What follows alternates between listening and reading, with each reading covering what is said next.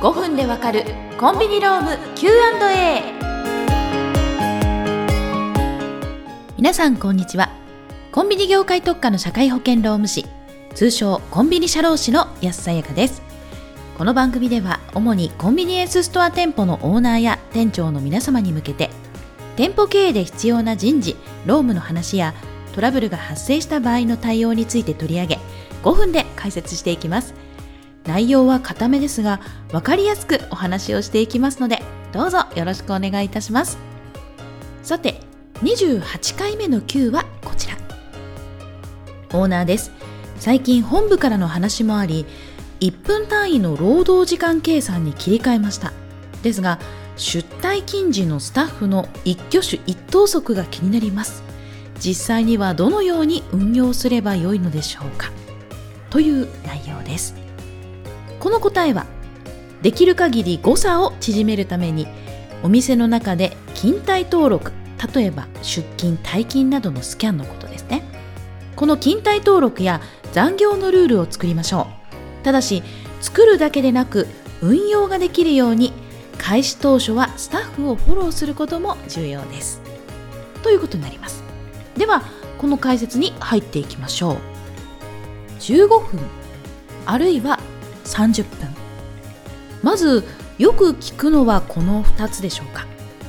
これらはすべて労働時間管理の単位です。例えば9時から17時のシフトで17時14分まで働いた場合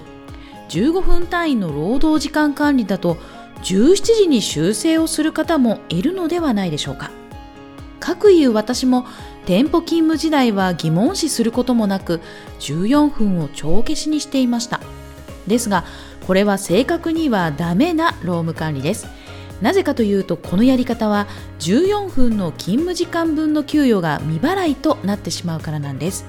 いわゆる労働基準法という法律の違反行為となってしまうんですね。こうしたことから現在はお店での独自判断あるいは本部からのアドバイスをきっかけに労働時間管理の設定を1分単位に切り替えたお店が増えていると聞きます。ですがこの1分単位の時間管理運用はすごく難しいと感じているオーナー店長も多いのではないでしょうか。なぜ難しいと感じるのかということですがオーナー店長からよく聞く声としては実際の運用方法がわからないあるいは仕事を終えて勤務終了の勤怠登録前に10分以上スタッフ同士で話をしている光景を見かける。おしゃべりに給料を払うのだと思うと気が気じゃないというものがあります。確かに早く出勤して忘れないよう先に勤怠登録をしてその後スマホを触ってるとか。勤務が終わった後もだらだら話し込んでいる行為に対して給与を支払うのは釈然としませんよね。1分単位の労働時間管理だと登録された時間そのままに給与確定の処理をすることで全て給与に反映されてしまうのですからこれは何とか対策を立てたいところ。では実際にどのように対応すればよいのでしょうか。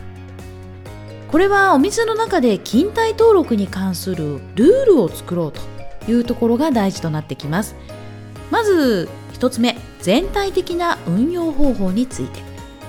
大きくは2つに分けられます。1つはスタッフによって登録された勤怠をすべてそのまま給与に反映させる。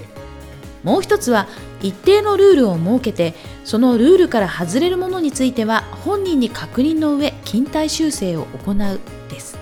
ただ1つ目の方法はやはり先にお話しした通り仕事をしなくても給与を得られる手段とスタッフに捉えられてしまう可能性があるため2つ目の修正が一般的ではないかと思います。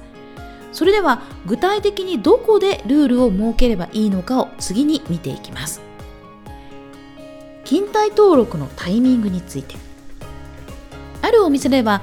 登録時間の誤差をできる限り解消するために出勤した場合は勤務開始の2分前勤務終了後も2分以内にそれぞれ勤怠登録するとルール化明文化しているところがありますこの2分部分はもちろんお店により幅がありますが勤務開始あるいは終了時刻からは大きく外れないように最大でも5分前、5分以内に留めておいた方がいいでしょう。そして、早出、残業、小休憩の判断方法について。コンビニエンスストア店舗では難しい部分もありますが、早出や残業、小休憩を取る場合、何らかの方法でスタッフに申告させることを常態化することをお勧めします。具体的には、早出、残業、小休憩の申請書フォーマットを作り、必ずその日帰るまでに書くということをルール化します。特に意味のある早出残業をし成果につなげてもらうことを前提に考えるのであれば脳申告制はアウトです。申告のタイミングも理想は事前ですが責任者が24時間365日いるとは限らないため給与締め日までであれば事後でも OK としても良いでしょう。この方法によらない早出や残業小休憩はお店が早出残業ではないと確定した場合に限り給与へ反映させない。つまり勤怠の修正を行うことも検討可能です。周知と徹底を忘れずに。これまでお話ししてきた内容は一度しっかりとスタッフ全員で共有できるようにしておきましょう。目的と具体的な方法を記載した案内文書を作成し必ず開始までに目を通してもらうこと。またできる限りオーナーや店長から一人一人に直接口頭でも方法を説明するようにします。内容を見るだけでは理解しきれない人も多いためです。また運用をスタートした後もしばらくはフォローが必要でしょう。早出残業申請については特に申請書への書き漏れがないかどうかを呼びかけていきましょう。以上1分単位の労働時間管理の運用方法を見てきましたが実際は完璧に厳密に運用することはなかなか難しいのもまた現実。そのため今回のことを参考に一定のルールを設け店舗とスタッフ両方に納得のいく方法で運用するようにしていきましょう。以上5分でわかるコンビニローム Q&A お相手はコンビニ社労士の安さやかでした。それではまた次回お会いしましょう。